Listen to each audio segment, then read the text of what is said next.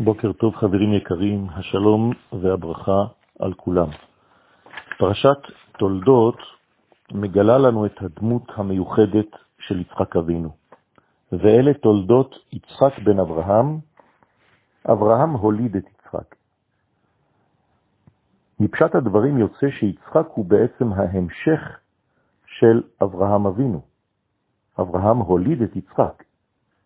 אבל כשאנחנו מסתכלים על דמותו של יצחק, אנחנו רואים שהוא אינו דומה לאברהם. כשיש רעב בארץ, יצחק גם הוא חושב לרדת למצרים, כשם שעשה אביו, אברהם. אבל הקדוש ברוך הוא מתערב ואומר לו, אל תרד מצרימה, גור בארץ הזאת. רש"י במקום אומר, אתה עולה תמימה, ואין חוץ לארץ כדאי לך.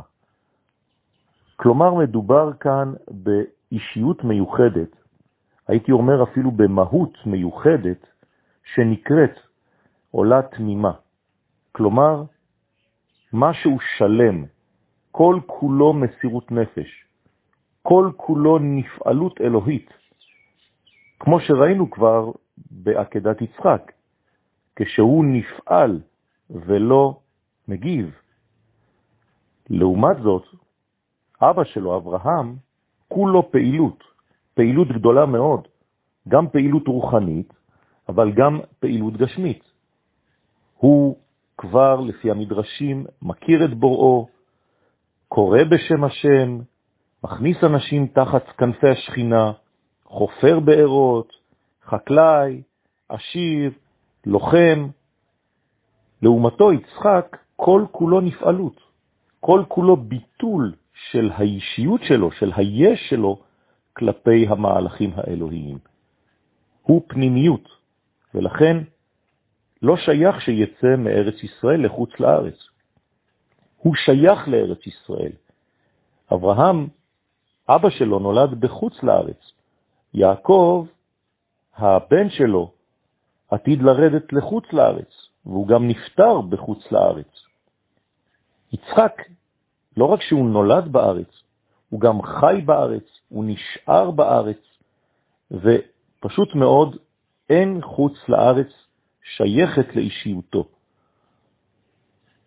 יצחק הוא הצדיק הנסתר, לעומת אברהם שהיה הצדיק הנגלה.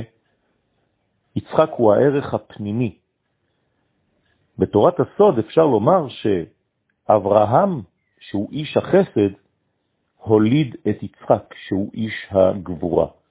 כלומר, הפעילות הגדולה, הנתינה הגדולה, ההשפעה הגדולה, חייבת באיזשהו שלב להוליד את ההפך ממנה, כלומר, לתת גבולות.